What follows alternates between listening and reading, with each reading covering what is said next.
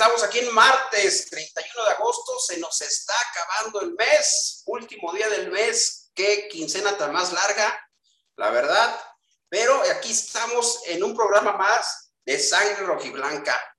Y tengo con nosotros a un gran elenco un gran elenco que voy a dar el nombre de cada uno de ellos para no presentarlos uno por uno y luego ya vamos a ir con lo que son los bloques para comenzar este programa de Sangre Rojiblanca, que la verdad tenemos un gran programa para ustedes, muchísima información, así que quiero dar la bienvenida a Yailene Llanas, también por acá está Corina Sánchez, también está por acá eh, el compa Frank, está Mauricio Ruiz también, y en los controles está Freddy López, el vampiro Radio Gol, y darle el agradecimiento y un saludo al gurú de los deportes.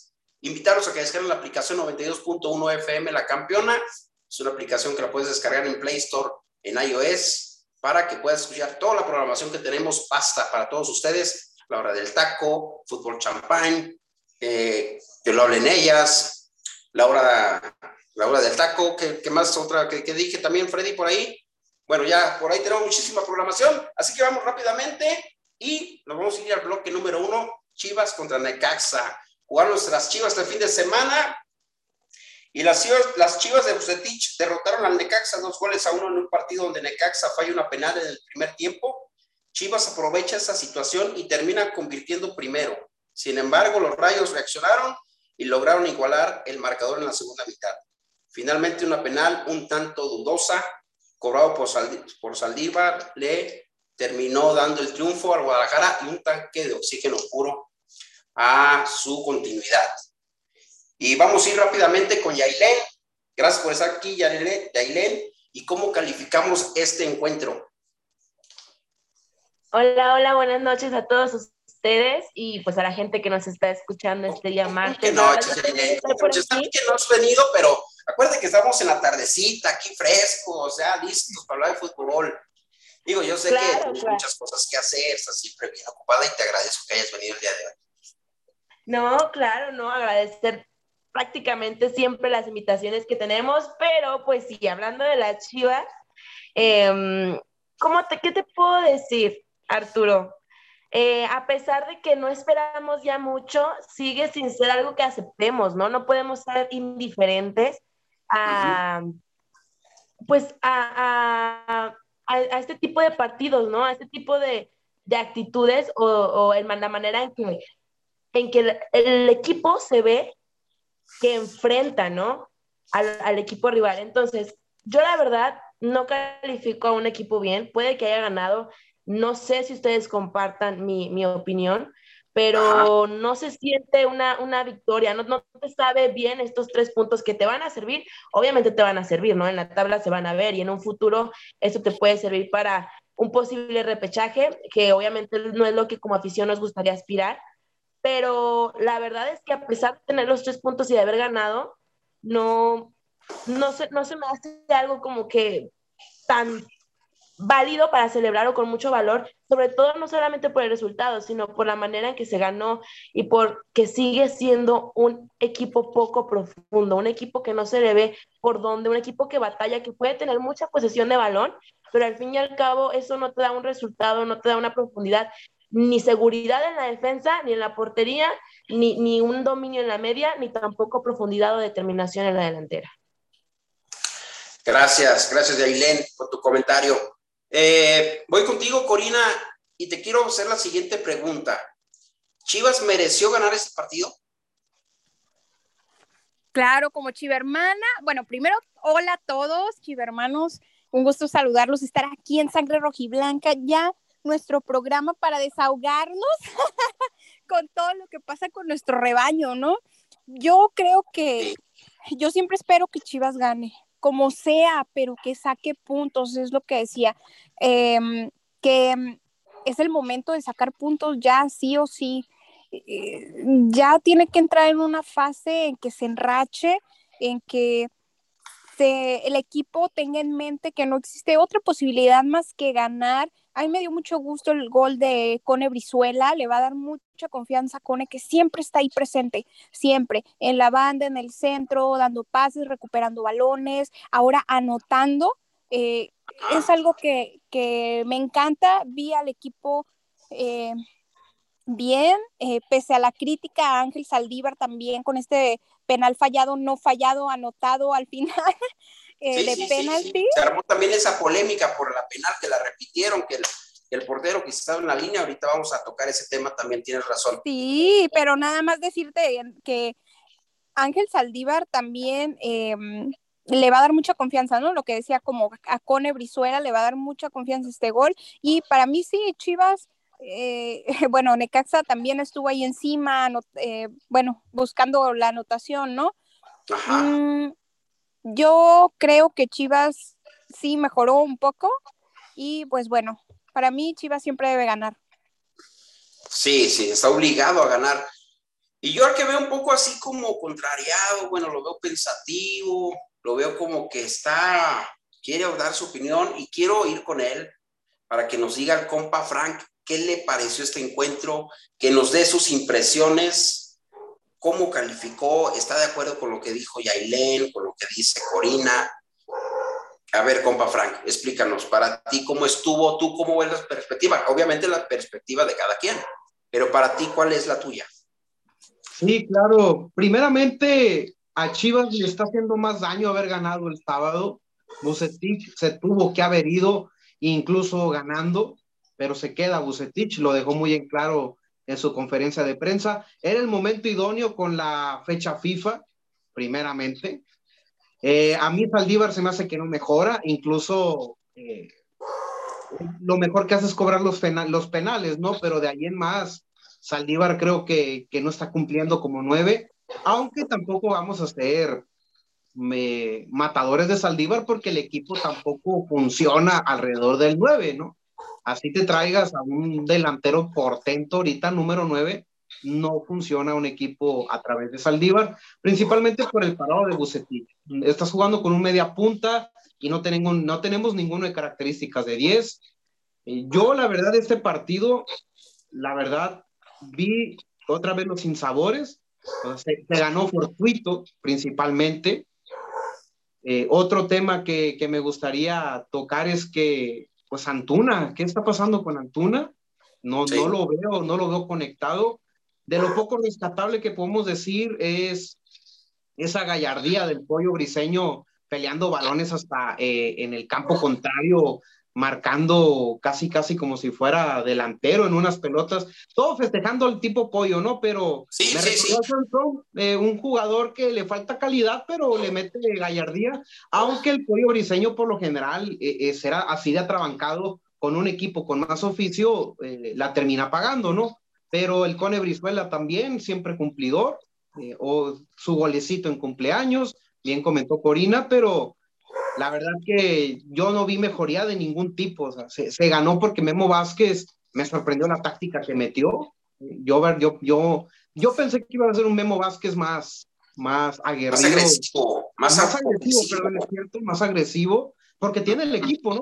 Metía sí. a metía a Quiroga. Y luego venía jugando dos partidos muy bien de Caxa. Sí. Ganando. Es que se, se echa muchas campanas al vuelo, eh, mucha gente porque se ganó, pero si metía el penal Sendejas, o sea, esto quedaba 2 a 2, ¿no? Entonces. Oye, que, que Sendejas estuvo en Guadalajara y como que se la quiso cobrar, ¿no? Un jugador que viene, este, se fue a, a Necaxa a préstamo. ¿O no, es venta. En venta, definitiva. Ok. Sí, ya. Y como que dijo, ahora que estoy acá del lado del Necaxa, déjenme a mí tirarla, porque de hecho ahí se ve como que le pide el balón a, a su compañero y termina pues fallando, la verdad, este jugador Sendejas que para mí fue importante, también esa, esa penal que, que, falló el Necaxa, ¿no? Sí, es que Gudiño es muy buen atajador de penales y, y también se metió mucho de acá que se cobró el penal. Incluso sí. Alexis Vega le pegó un llegue ahí a la, al, al, manchón penal. Y, y Sendejas, de hecho, es el cobrador de Necaxa, lleva dos goles de penal en este torneo. Y okay. incluso, incluso, lleva cuatro en el torneo, ¿no? Más que el Chelo, por, por si así lo comentamos dos de penal, igual que el Chelo, pero dos, dos en jugada de campo. Pero, pero a mí Chivas, este Chivas, ni fu ni fa, la verdad, era correr a Bucetich. Yo creo que están esperando a que lo corran en el Clásico Nacional, esperando que, que ahora sí nos vuelve a humillar al América. No sé qué quiere la directiva, sinceramente. Y es que vienen tres partidos importantísimos, Chiva Hermanos, que es, viene un descanso, que es este, la fecha FIFA y un partido amistoso que se va a jugar allá este fin de semana, el domingo, se juega ya el partido contra el equipo del América a las 3.45 por ahí me parece, por tu DN van a poder ver la transmisión un partido amistoso donde va a haber bajas por parte del América porque se van a la selección eh, mexicana a, cumplir con este partido ya de eliminatorias y también Guadalajara va a tener, va a tener bajas, ¿eh? Pero ahorita vamos a entrar a ese, a ese tema. Voy contigo, mi estimado Mau, y para ti, ¿era penal o no? Esa penal tan dudosa sobre, eh, si me parece fue Olivas, al final ya del partido donde por ahí un centro y se ven por ahí unos jalones dentro del área. Para ti, Mauricio, ¿fue penal o no esta jugada? Un saludo a todos compañeros y a la audiencia. Sí me parece penal. El, jugador ahí, Ontiveros de los, de los Rayos, jala a, Olivas, como bien decías. Me parece que a pesar del jalón no iba a poder hacer mucho en caso de, de que no lo hubiera no lo hubiera tomado ahí de la cintura, pero sin duda con la reglita en la mano sí me parece un penal claro, porque sí, sí tapa el movimiento, lo va jalando como bastante tiempo todo el movimiento, entonces sí me parece un penal bien marcado y la repetición reglamentariamente también, pero pues vamos, ¿cuántos de esos de esas faltas no se no se dejan pasar tanto en un área como en otra, ¿no? Infinidad de, faltas y movimiento del portero en, en el cobro del penal, pero y con eso ganó Chivas y fue lo único rescatable, los tres puntitos. Sí, y yo veo también el arbitraje que cada semana cambian o les dan la instrucción de que ahora sí van a marcar todo, hoy no van a marcar nada, y luego lo peor es que no van a consultar al VAR, que el VAR es una herramienta que deberán de utilizar para estas jugadas dudosas, eh, pues ayudarles, ¿no? En este caso, sí, el silbante va y checa la jugada, y confirma a él un empujón, ¿no? Agarrándolo por la cintura y eso es, eh, pues de alguna manera desestabiliza, no lo deja al jugador cómodamente poder girar, aunque yo creo que también es muy imprudente al defensa de, del Necaxa en tomarlo por la cintura, a rajatabla. También hubo una jugada, también acuérdense, con la penal que no nos marcaron contra Santos, no vamos a, chillar, no vamos a decir, pero cómo cambia el arbitraje, a eso me refiero, en cada semana, cada semana, en, sus decisiones. Eh, y bueno, al final se repite el penal. ¿Por qué? Porque se mueve el portero y se adelanta, da un brinco de la línea de donde debe estar parado, da un brinco de un metro y también a rajatabla el árbitro, ahí sí muy bien, repite este, la penal, ¿no? Que ya en la segunda penal sí Saldívar logra marcar el gol de la victoria. Eh, Yailén, la afición en todo el resultado, en todo el resultado a favor, este, aunque ganó Chivas ya al final estaba fuera Buse, se escuchaba de hecho cuando estaba el partido todavía transcurriendo y tras este resultado que se dio, ¿Crees que Bucetich salva la chamba? Eh, yo creo que Bucetich no salva nada, él no.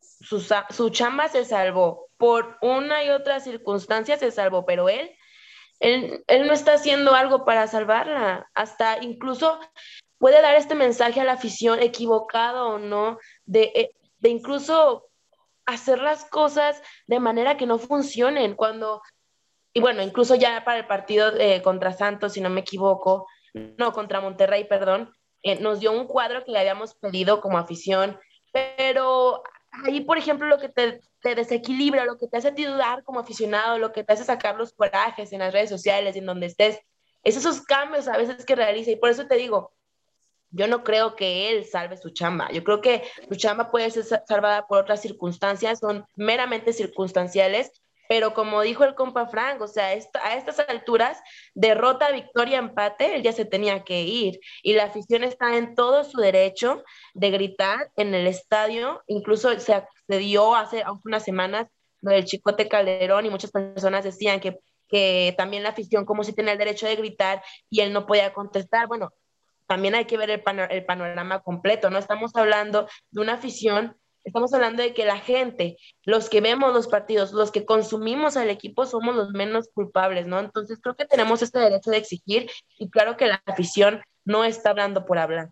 Eh, esto no es nuevo y pueden pasar, han pasado ya técnicos, pero Bucetich nos ha demostrado que por más que sea un director técnico con experiencia bueno y que le haya resultado su fórmula en otros equipos, en Chivas no le está funcionando. Correcto, estoy de acuerdo contigo. Y también por ahí el cambio de sacar a Alexis Vega. Este, híjole, se me hace increíble que también Alexis Vega no esté rindiendo como lo hizo con la selección olímpica. En fin, hay mucho tema, hay mucho tema, la verdad. Y quiero ir contigo y hacerte la siguiente pregunta, Corina. ¿Hasta cuándo va a aguantar este proyecto este, de Bucetich? ¿Hasta cuándo crees que aguante este proyecto de Bucetich, Corina? Lo que espero es que sea hasta el torneo. No es porque me encante, obviamente, el estilo de juego y los resultados, por, supuesto, de hasta el momento, ¿no? De, de Bucetich. Perdón, pero hasta el momento no se tiene un proyecto. Ok, muchos decimos, se va a ir Bucetich, que se vaya, por favor, vete. Ok, se va, supongamos. ¿Y? ¿Y qué va a pasar? ¿Qué va a pasar con Chivas? Se va a quedar en el limbo otra vez, van a sacar un director técnico de no sé dónde, lo van a poner tres partidos a que termine el torneo, no hay una planeación y a mí me preocupa muchísimo eso. Entonces, no sé, ahorita que estaban hablando sobre ya la urgencia, supuesta urgencia que se vaya Bucetich por estos resultados que la afición, a alguna parte de la afición les parece eh, negativa, ¿qué va a pasar con Chivas? Ok, pero ¿qué? ¿Qué es lo que sigue? Yo no veo un panorama alentador y pues los resultados, yo espero, respondiendo a tu pregunta concretamente, eh, yo espero que aguanten el torneo, o sea, que ahorita ya esté pensando la directiva en un prospecto, en algún director técnico, de donde sea que lo vaya a traer, de Argentina, de Europa, de Holanda, bla, bla, bla, que ya piense, que vaya planeando y mientras vaya en el barco ahí navegando con Bucetich, termine el torneo y ahora sí empiece pretemporada con el próximo DT. Ok, ok, de acuerdo. Aunque este barco va para todos lados, ¿eh, Corina? Yo no le veo un rumbo. Unos dan para un lado, pues otros dan para otro. Entonces, este barco yo veo que no tiene una llegada a una isla, no tiene una llegada a una meta para, para dónde volteas, porque eh, tiene razón, o sea, la culpa no es solamente de Bucetich, eso, eso ya es algo que esto, de Chivas nos, nos han enseñado que no es solamente el técnico, son los jugadores, pero ahora yo me pongo, o sea, en el lugar creo, que creo que la mayoría de la afición comparte, ¿para dónde volteas? Sí, es cierto, el director técnico es lo más fácil de cortar, ¿no? Pero a este punto donde estás viendo eh, circunstancias tan tangibles donde hay cambios, ya lo mencionabas, que son que hasta tú dices, ¿cómo es posible que cambies a un jugador? A mí, por ejemplo, me hizo mucho ruido el de Angulo en Monterrey, ¿no? Que era su mejor jugador en el momento y prefirió cambiarlo, sacarlo para... O sea, no, no entendí ese tipo de cositas que dices, ok, son pequeñas, pero en esta situación que a mí, la verdad, me parece urgente ya, esto es cuestión de años, de que Chivas no tiene un nivel apto ni adecuado para lo que es Chivas, pues dices, ¿para dónde volteo? Se supone que queremos una fórmula de un técnico que sepa trabajar con jóvenes, porque aquí creo que va más allá del parámetro técnico, creo que hay hasta podemos hablar de parámetros psicológicos si tú quieres. ¿Concuerdas, compa Franco, todo esto que se está platicando, que se está diciendo también? O sea, me gusta que le entren a la polémica, que den su punto de vista, que den su punto de vista, porque cada quien piensa de una manera diferente. ¿Tú qué opinas, compa Franco? Es que sí estoy de acuerdo, porque no le y creo que lo he comentado, o si no en otros espacios no recuerdo bien, es que Bucetich no es el culpable. Primeramente tienes que voltear a las altas esperas, porque a Bucetich no le has reforzado con nada de lo que él ha pedido. O él, el mismo plantel que tenía problemas de indisciplina, tenía problemas de COVID, tenía problemas de juego, nos metió una semifinal. De ahí para el Real era traerle gente de su confianza, no traerle lo que él te pidiera de refuerzos. ¿Cuál es el problema? Que Ricardo Peláez tiene un poco endeudado a Chivas con todo el proyecto que él tenía eh, desde cuando estaba Luis Fernando Tena. Porque también, o sea, sacamos a Luis Fernando Tena, que tenía incluso hasta mejor sistema de juego que Bucetich, pero a Luis Fernando Tena tampoco le trajo refuerzos. Podemos hablar todo el vendaval que llegó, pero ninguno pidió Luis Fernando Tena. Todos esos que llegaron, Chicote, Angulo, El Gallo, Alexis Peña, el Pocho Guzmán, que bueno, ya sabemos qué pasó, pero todo fue Peláez. Él llegó y, y él sacaba la cara para todo y que qué equipazo vamos a tener y que, o sea, todo este tema, yo le recal, yo re, recalcaría un poco más a Ricardo Peláez, pero Bucetich, yo creo que sí es cortarlo en esta fecha FIFA. Incluso Marcelo Michel Leaño, o sea, si no tienes dinero, juégatela con Leaño y ya. Esa es muy buena opción, ¿eh? Porque él conoce y tiene tiempo con la institución trabajando desde las fuerzas básicas. Sí. Y conoce muy bien a las fuerzas básicas y al equipo, a la institución, a Mauri Vergara, a los jugadores. Y esa es una muy buena opción para mí inmediata. Marcelo Micheleaño cuando tocó de interino le ganó 2 a 0 a Juárez Sí. de visita allá en la frontera, ¿no? Sí, van y, y quieren minimizar la, la victoria de, de, Marcelo, pero ya no lo has ganado a Juárez. Incluso Juárez te ganó y Juárez te empató en este torneo en Akron. Uh -huh. Y se le vio más ideas, se le vio una propuesta más ofensiva, se le vio un medio campo más equilibrado, se le vio más... Eh, y eso que nomás agarró al equipo de, de bomberazo, ¿no? Yo creo que Bucetich no es la plantilla, es lo que comento con si llegase Mohamed. No es el momento para que llegue Mohamed a Chivas.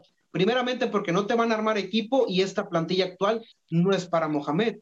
Pero sí, o sea, recalcar o, y decir que Bucetich es el culpable, creo que Yailin fue la que dijo que la fácil, siempre la fácil en el fútbol mexicano, ¿no? Hacer la camita al técnico, el técnico es siempre el culpable y los jugadores nunca, ¿no? ¿Por qué no volteamos a ver y, y, preguntar, ¿qué onda con Vega? ¿Qué está pasando con Vega? ¿Qué está pasando con Antuna?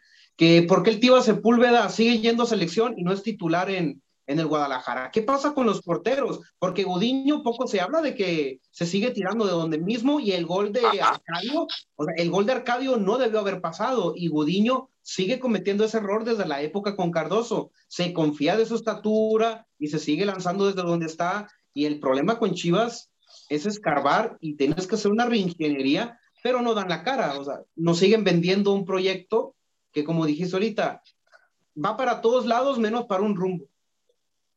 Sí, sí, esa es la impresión. Y aquí la, que, la molestia que yo entiendo de la gente, de los chivermanos, de los aficionados al Guadalajara, es que Buceticha tiene tiempo y tuvo una pretemporada para poder trabajar con los jugadores, pero realmente no los ha tenido porque se fueron a la selección olímpica, a los preolímpicos primero, y después se fueron a jugar a los Juegos Olímpicos. Entonces Bucetich también le ha batallado para tener un cuadro titular y a un plantel completo.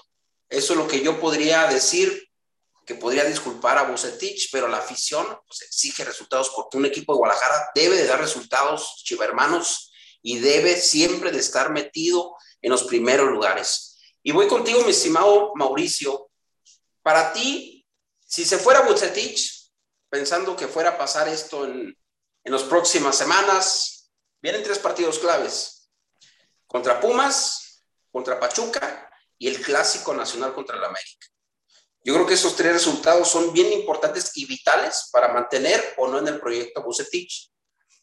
Si, no se, si se va, para ti, ¿quién, ¿quién es el nuevo entrenador ideal para el Guadalajara? Ese es el gran problema que yo veo de a ver quién viene. En México tenemos algo, algo, digamos, un poco mal, que son,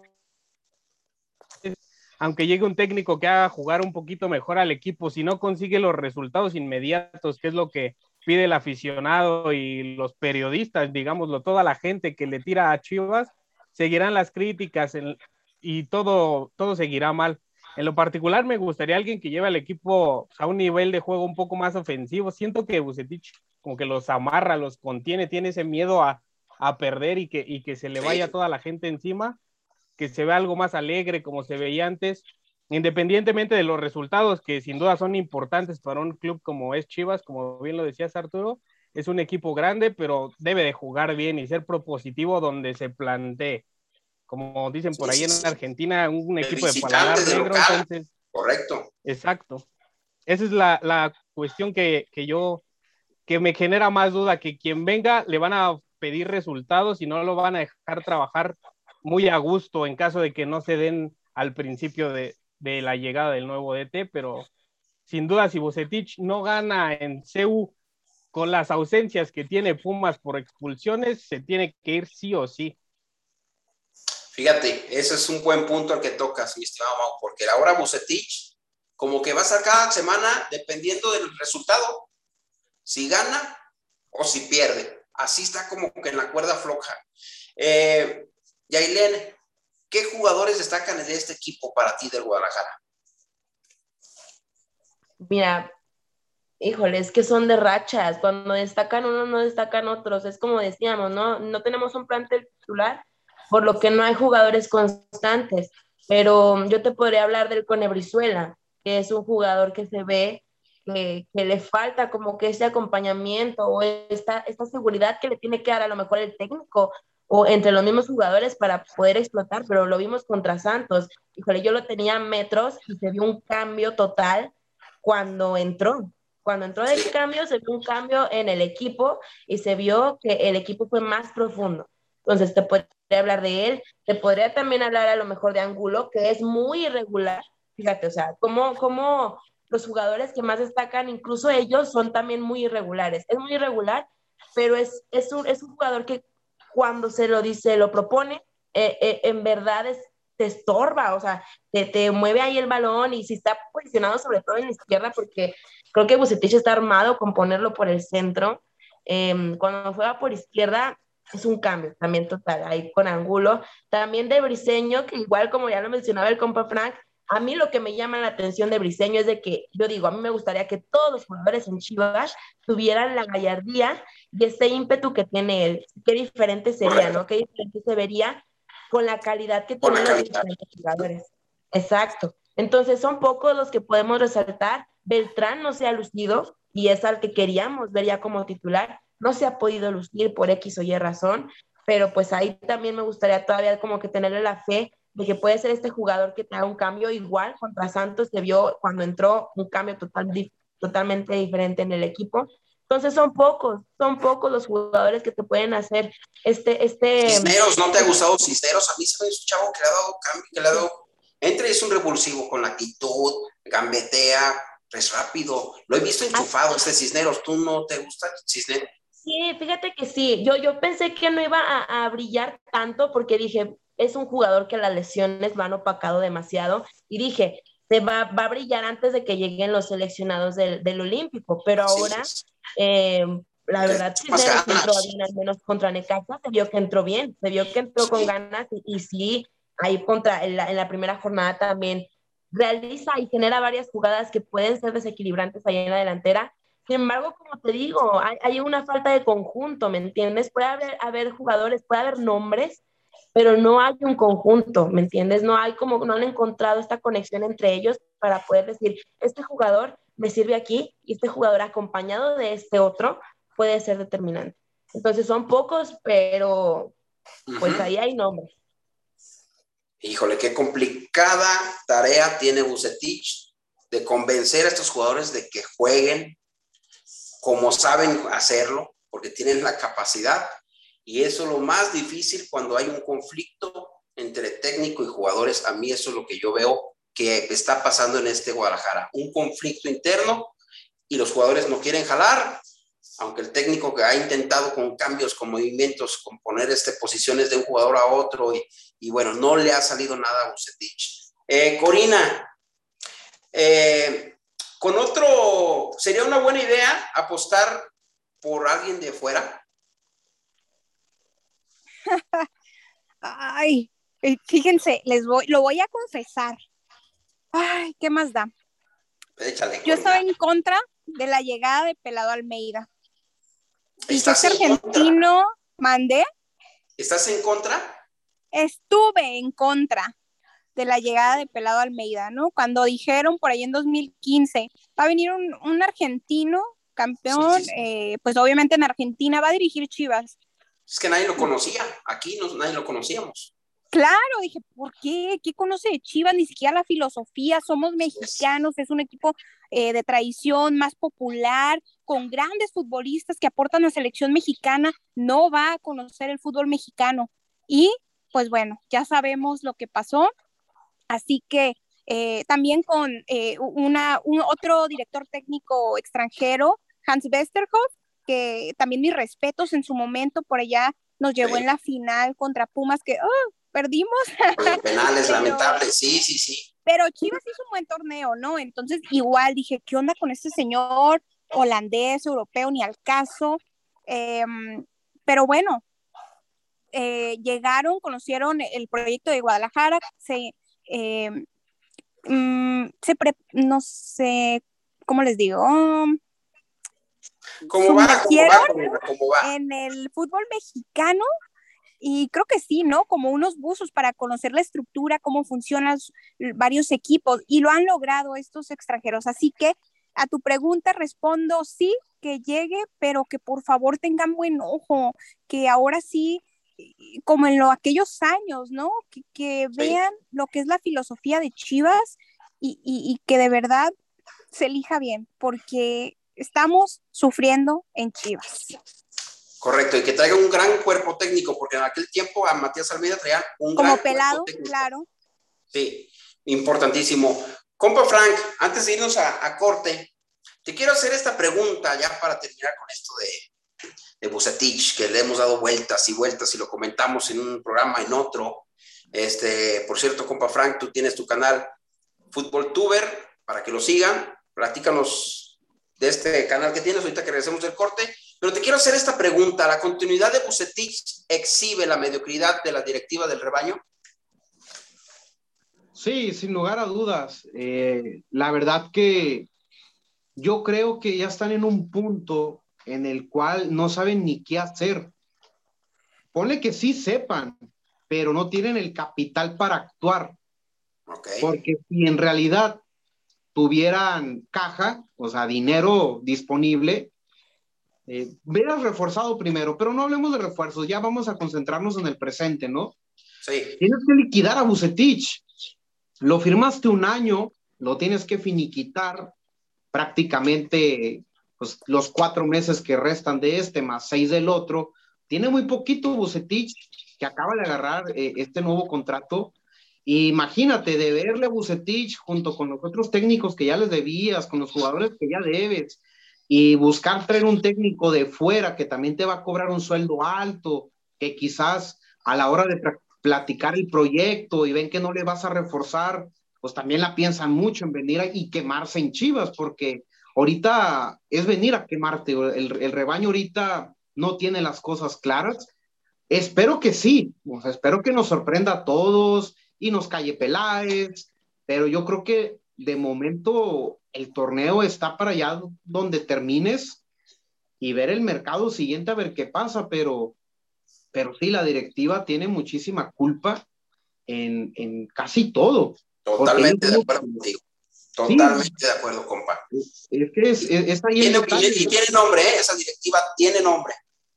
Sí, claro, no, pues es Ricardo Peláez, es este el señor se me olvidó su nombre, el, ay, güey, el, que era jugador de Chivas antes. Eh, sí, ay, híjole, ya sé quién es. Se me olvidó. Ahí si lo recuerda alguien, también coméntenlo aquí, que también está ahí todavía, no, no pone la cara, pero toma decisiones. Y, y por supuesto Mauri, pero pues es que a Mauri agarró el equipo prácticamente por herencia, no porque lo sienta, porque lo quiera, porque pues le sepa el negocio del fútbol. Entonces, lo que hizo Mauri es traer a Ricardo Peláez con el currículum que tenía, y pues ahí están los resultados, ¿no? Correcto. Vamos a ir a un corte para agarrar una pausa y regresamos con el partido, los comentarios que se vienen aquí del Pumas Chivas, lo que tenemos de fútbol femenil para ustedes, lo que también tenemos del tapatío, información para ustedes y alguna información más que darles. Nomás quiero cerrar con esto. 382 días han pasado desde que llegó Bucetich como director técnico. 43 partidos, 16 victorias, 16 empates, 11 derrotas. Vámonos, Freddy, a la rolita y regresamos aquí a Sangre Rojiblanca.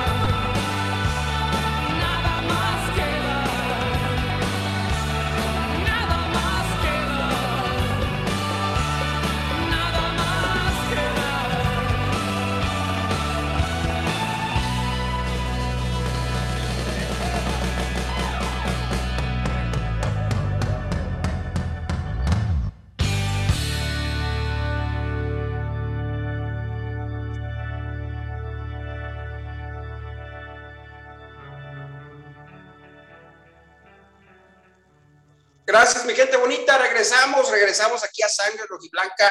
Qué joyita nos dejó por aquí Yailén, que ya se tuvo que ir a continuar con sus labores. Ya empezaron por ahí tener actividad tanto su trabajo, así que le quiero agradecer que nos acompañó, aquí un, un momento y continuamos con el programa, ¿no? Eh, voy contigo, mi estimado Mauricio, porque se viene un partido amistoso con este descanso de la fecha, de la fecha FIFA. Hay clásico nacional, Chivas contra América, el día 5 de septiembre en Dallas, en el estadio de Dallas, en el Cotton Bowl, a las 3.45 pm, transmisión, como ya lo habíamos comentado, por TUDN. Eh, por un lado, las Chivas de Bucetich no tendrán, eh, no tendrá disponible Bucetich a, a Tiva Sepúlveda, Alexis Vega, Auriel Antuna, porque viajan a la concentración de la selección mexicana para los partidos de eliminatorias. ¿Cuál es tu pronóstico para este partido, mi estimado Mauricio? Yo veo un empate, mira, no soy mucho de darle importancia ni a amistosos ni a, ni a los de pretemporada porque hay mucho movimiento de jóvenes y lo utilizan como experimento para probar jugadores, pero me parece que un empatito sí, sí se va, sí se va a dar en ese juego. Y es un clásico, esos se deben de ganar así sea en una cascarita, mi querido Arturo. De acuerdo, de acuerdo. Corina, ¿por qué juegan de una manera alegre, efectiva, bien esos jugadores con la selección mexicana y con Chivas, no? porque la selección mexicana es otro equipo, hay otro entorno, es otra institución, eh, podemos decir que es un hasta un plus, ¿no? Por eh, eh, lo que significa la selección mexicana, aunque sean categorías menores, que cuenta con grandes futbolistas que algunos llegan a consolidarse en la primera división, ¿no? Del, en el máximo circuito, quiero decir, del fútbol mexicano, como es el caso de algunos o de muchos futbolistas de Guadalajara. Eh, recientemente, ya sabemos, Alexis Vega, que brilló en, en, Juegos Olímpicos, se trajo la medalla de bronce junto a otros chivermanos, pero ¿qué pasa con nuestro, en nuestro equipo, con nuestro Guadalajara? Ya sabemos también que se desconcentra. Entonces, yo creo que ahí es, es el club, es el responsable, porque no hay disciplina. Obviamente el futbolista siempre va a ser responsable de sus actos, por supuesto, pero ahí el club tiene que poner, como decimos coloquialmente, mano dura, decir hasta aquí, se acabó la indisciplina. Si pones ese, si aprietas ese cinturón, pones algún candado para uh -huh. que no se sientan tan liberales estos futbolistas, va a mejorar el rendimiento deportivo, el rendimiento que es también su trabajo, ¿no? No pueden estar así eh, brillando en un lado y opacados en Chivas, no creo que se valga, no creo que sea justo para la afición que siempre ha estado al pie del cañón, ¿no? Siempre, en las buenas y en las malas. Bueno, algunos, no todos, pero los que Ahí son estamos, chivas de corazón, sí. Aquí estamos presentes y no nomás echándoles porras, también hay que analizar y juzgar, ¿no? Bueno, no juzgar, analizar los partidos y decirlo como es también. Oye, este, y hablando, por ejemplo, de comportamientos, Miguel Ponce termina su contrato, Miguel, Miguel Ponce termina su contrato el 31 de diciembre a sus 32 años de edad. Ay, Dios, Y gracias. Miguel Ponce anda cobrando por saludar 860 pesos mexicanos. O sea, si quieres que te salude, pues le mandas la solicitud y te cobra 860 pesos. ¿Qué opinan? Lo dejo así abierto, a bote pronto, quien quiera contestar. Ya está pensando que pues se va, no le van a re- renovar el contrato en Chivas, ¿no? Está buscando cómo subsidiar su proyecto de vida. ¿Tú crees, Miguel Corina? Pero Ponce- tantos años como profesional y, y- y hacer estas cosas, digo, no es un jugador que yo veo que esté en el abandono que, o que haya cobrado poco. Es un jugador que cobró bien tantos años. Pero bueno, Pero, Pero, pero ya vemos el comportamiento que ha tenido, perdón, dentro y, y fuera de la cancha. Para mí, Miguel Ponce ha dejado mucho que desear con Chivas. Y bueno, no, mm, lo que, lo- por ejemplo, lo vi muy bien en Toluca y con Chivas no vi que llegara al nivel, tuvo errores absurdos y su nivel no era, para mí, digno de, de los últimos, de de los Chivas, últimos ¿no? temporadas, no, no ha sido nada óptimo ni efectivo, realmente, Corina. Tienes toda la razón, estoy de acuerdo contigo. ¿Quieres comentar algo, Mauricio? Sí, no, digo, pues igual y ya está viendo a futuro, pero me parece que hay como una especie de acuerdo entre alguna empresa porque por ahí surgieron también de celebridades y algunos otros deportistas que también cobran por saludos, entonces me parece que debería de haber por ahí algún alguna especie de convenio. Sin embargo, pues, pues un- unos pesitos más no están de más, ¿no, mi querido Arturo? Bueno, de acuerdo. Eh, vamos a cerrar este bloque para entrar. Dame tu, tu pronóstico antes de cerrar el bloque, Corina. El resultado de Chivas América, partido amistoso. Gana Chivas. Ganan Chivas. Ay, Ok. Yo le voy el empate, ¿eh? Yo me voy a ir al empate. arriesgate. Arturo, arriesgate. Híjole, es que no me quiero arriesgar porque luego, este, quedo mal, quedo mal, mal parado. Entonces, yo creo que me voy a ir a la fácil y me voy a ir con el empate, ahora sí. Yo creo pero que van a dejar a sus aficiones contentas y como tú dices, eh, Luego, como juega Empatito. Solari, que es echar el camión atrás, y si Pusetich también echa el camión atrás y nomás están cuidándose a no perder ay, Pusetich no. para no ser más criticado por, el- por los americanistas, ¿no? Que tenemos ahorita encima, todo el tiempo están sobre nosotros. Bueno, vamos a esperar o a ver si la casta, la casta de los jugadores que van a ir, nos dan una alegría. Es el sábado el partido, recuérdenlo muy bien a los chivermanos. Eh, y vamos a pasar al bloque 2, hablar de cosas agradables de Chivas contra Mazatlán. Las Chivas derrotaron a Mazatlán dos goles a cero, con goles de Gabriela Valenzuela al minuto 4 y un golazo de, de Caro Jaramillo, que nos sigue sorprendiendo esta jugadora al minuto 19. Y Licha Cervantes estuvo a punto de hacer otro golazo, sin embargo, su remate pegó en el poste y termina sin poder anotar en este encuentro. Y también vamos a invitar a Freddy Gol, el vampiro, para que se una aquí a la conversación de fútbol femenil, porque él es un especialista en fútbol femenil. Y le quiero preguntar primero, ¿qué opina de estas chivas? Hola, ¿qué, qué tal Arturo? Muy buenas tardes, primero que nada. Eh, pues mira, ¿qué opino de este Guadalajara femenil que están haciendo la cosa- las cosas muy bien?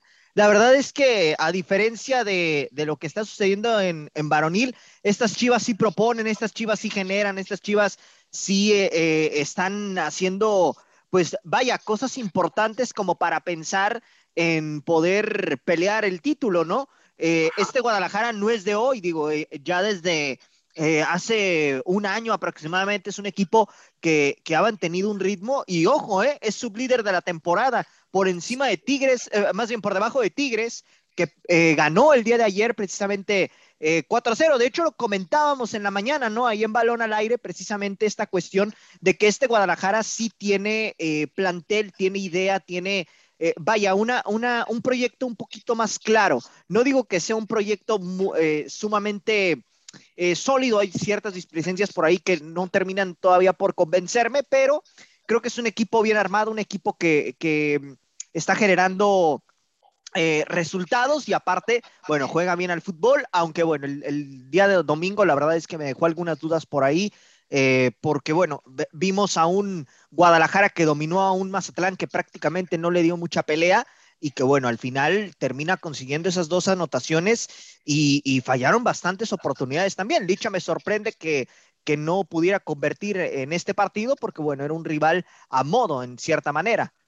Entonces, Sí. pues bueno, Y el colero, ¿no? Es el último lugar, Mazatlán. correcto, Con correcto. un punto, un punto de, de, de 21 disponibles. Así es. Solamente tienen un punto. Entonces, este, pues eso sí, las cañoneras ahora sí que están en verdaderos problemas. Mi estimado Mauricio, gracias Freddy por estar aquí en Sangre Rojiblanca, por unirte a la participación. de- Ahí gana el América el sábado. Eh, pero eso no te pregunté, Freddy, ¿eh? Eso no te pregunté.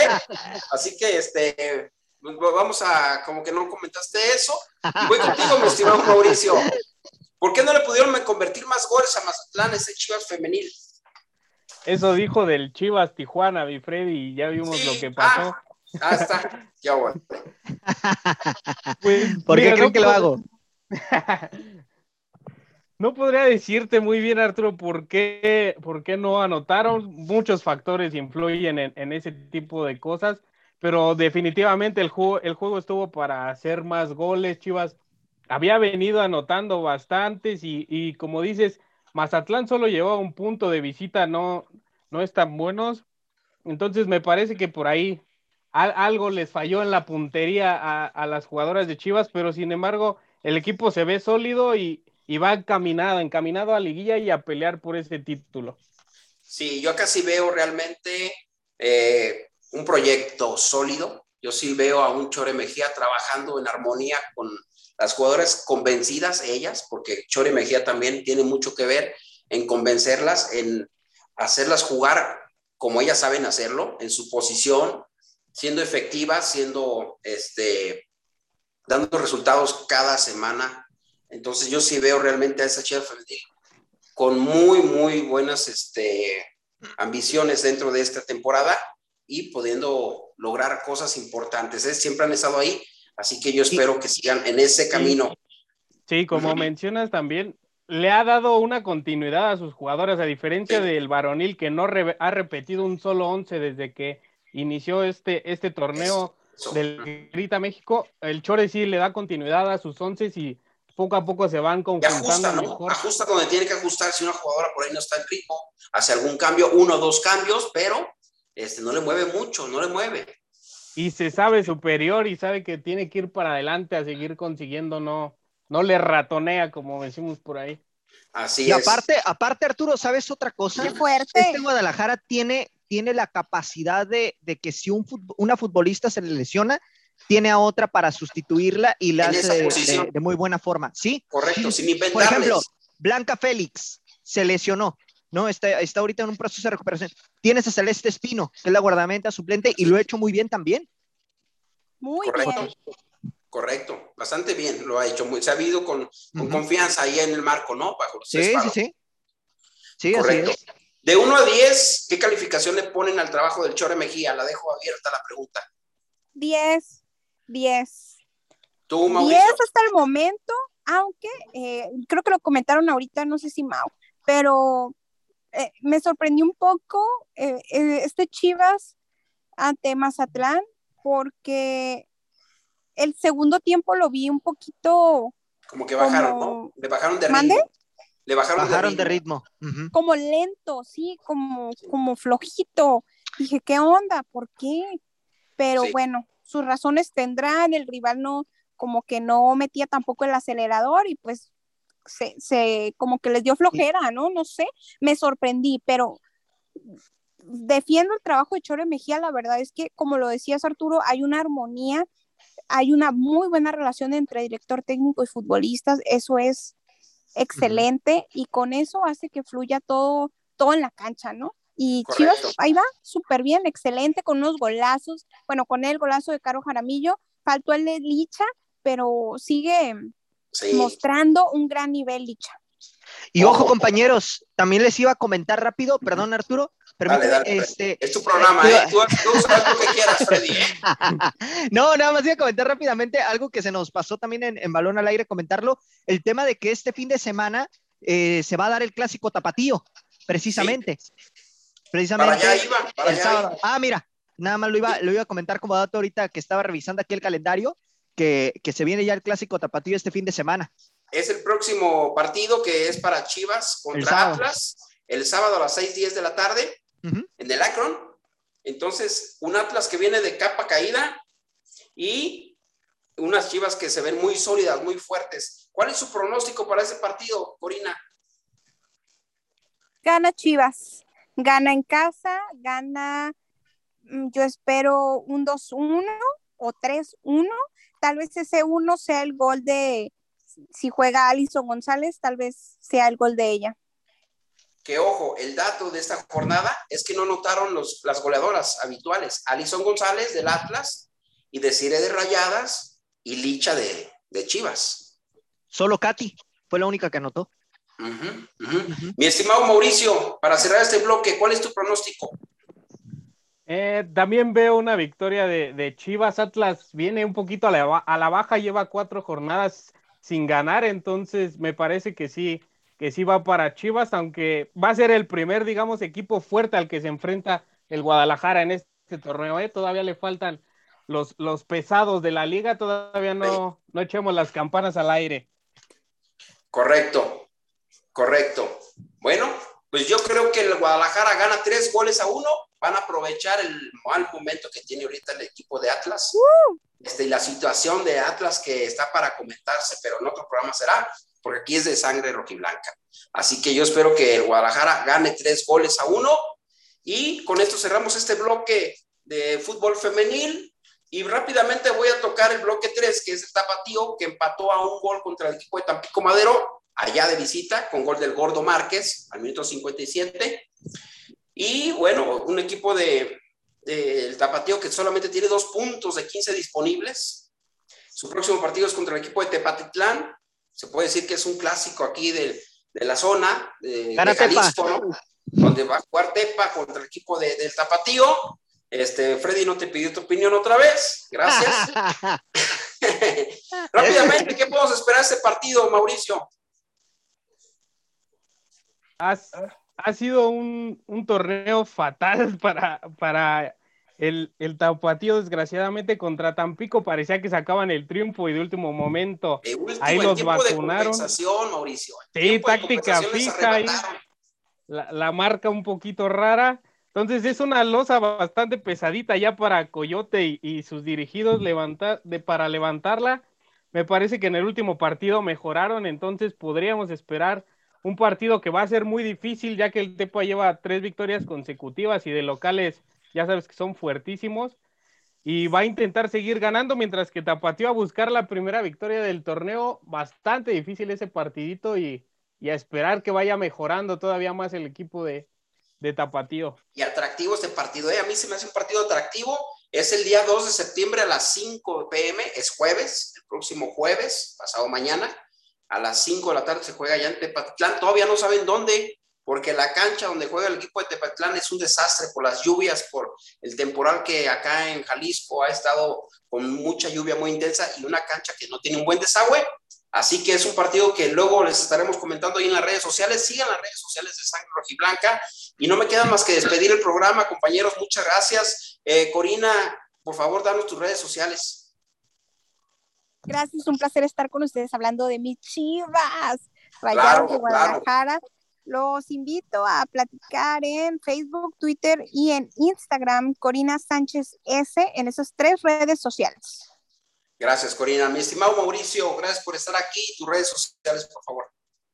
No, gracias a ustedes por, por seguirme invitando y a la audiencia por escucharnos. Y estoy como pato-145 en Instagram y Mauricio Ruiz en el resto de redes.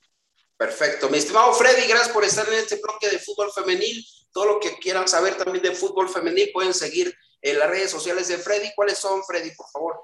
Muchísimas gracias, Arturo. Eh, a mí me pueden encontrar en Instagram como arroba fredigol1019. Y bueno, ahí estamos hablando de fútbol y de, de- de más temas, ¿no? No solamente nos enfocamos en el deporte últimamente, sino también en el aspecto de salud emocional. Así que bueno, ahí nos, ahí nos pueden Pero- seguir.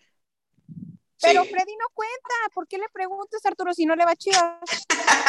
Correcto. Bueno, y mira, ahí te va, ahí invitamos te va, aquí. Arturo. Ahí te va, te- Arturo. A ver, a ver, contéstale pues. Gana el O sea, América, gana Chivas y gana el Tepatitlán. Así nomás ¿Sabes qué, Freddy? Gracias por venir. Este fue tu último programa como participante. Te agradecemos mucho, ¿verdad? Todo tu apoyo, tu colaboración. Pero bueno, siempre es lo que quieres, llegas tarde y todo el rollo. Bien, No, no, no, amigos, pues. broma. Oye, un saludo a, a Fútbol Tuber que se tuvo que ir, síganlo también en sus redes Sí. A Yailén que también se tuvieron que ir, estuvieron aquí un ratito para estar con nosotros. La Yo chamba, soy la chamba. Vázquez el Tocayo, Eh, sigan mis redes sociales, sigan Sangre Rojiblanca y la entrevista que tuvimos con eh, Edson Zúñiga, el norteño, ahí la pueden ver en podcast, en Radio Gol, ahí lo pueden encontrar, la gran entrevista que nos dio Edson Zúñiga, el norteño, este sabadito, ya está el podcast y todos los programas ahí los pueden encontrar. Así que eh, sigan Radio Gol y gracias por todo. Nos vemos el próximo martes a las 4 de la tarde. Esto fue Sangre Roja.